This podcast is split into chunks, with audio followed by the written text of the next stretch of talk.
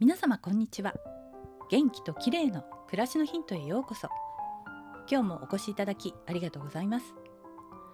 毎週土曜日は美容の話をお送りしています。今日はプラセンタについてです。プラセンタはかなり昔から化粧品に配合されていておなじみですよね。私も最近プラセンタエキス配合の原液美容液を使ってみているのですが改めてその良さを実感しています。プラセンタは哺乳動物の胎盤から抽出した成分のことです。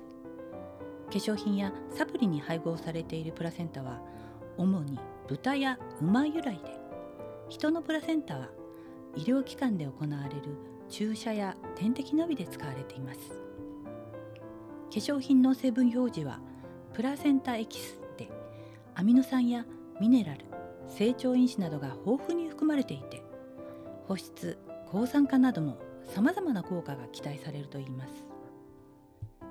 シワやニキビ予防のほかメラニンの生成を抑える働きもあり医薬部外品の場合には美白効果も期待できるようですね。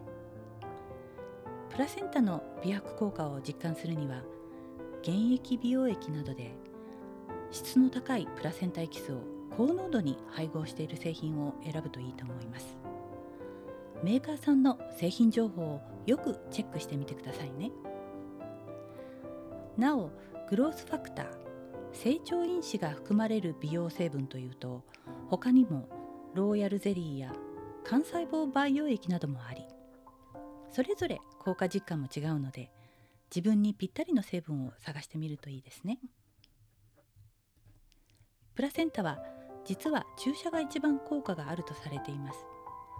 ただ1回だけではなくて毎週12回のペースで医療機関に通い打ち続けないといけないためちょっとハードルが高いんですよね。私も打ったことはありますがかなり痛かったです。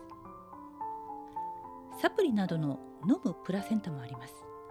一度サプリも試してみようかなと思っています。今日はプラセンタについてでした。最後までお聞きいただきありがとうございます。またお会いしましょう。友吉ゆき子でした。